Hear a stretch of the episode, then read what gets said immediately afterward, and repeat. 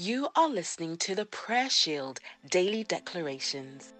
Heavenly Father, Jesus taught us to pray, Hallowed be your name. We repent on behalf of our nation for every act that has tarnished your name. We declare that your name will be lifted high in the United Kingdom. In every sector and sphere, your name will be glorified. We decree and declare that we are a nation which embodies the name of our Lord Jehovah. We declare that the people of the United Kingdom will call upon the name of God without reservation. As we call upon his name, may God's kingdom be established and his will be done.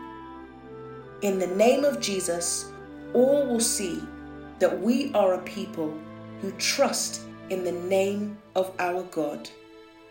Amen. Thank you for listening to today's daily declaration. We trust that you were indeed blessed.